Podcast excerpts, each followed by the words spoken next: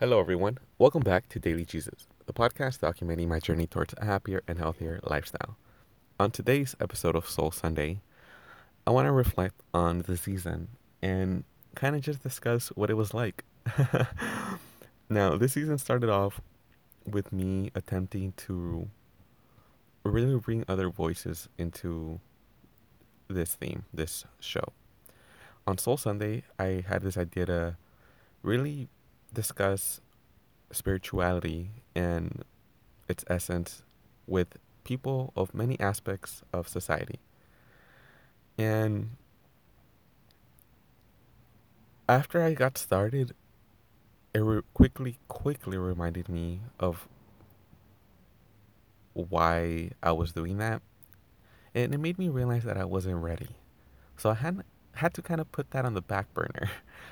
Now, the rest of the season went on to me for went on, and I discuss I decided to start discussing religion, and I went into three major religions: Christianity, Islam, and Hinduism.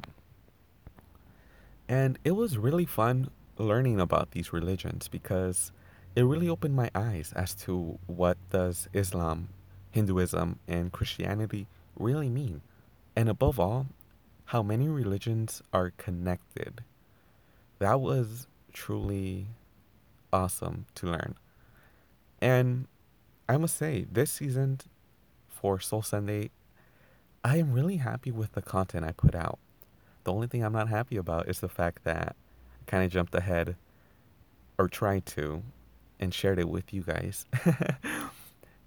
and um, wasn't really ready. But that's part of the journey. This is part of the um, part, of the vlogcast.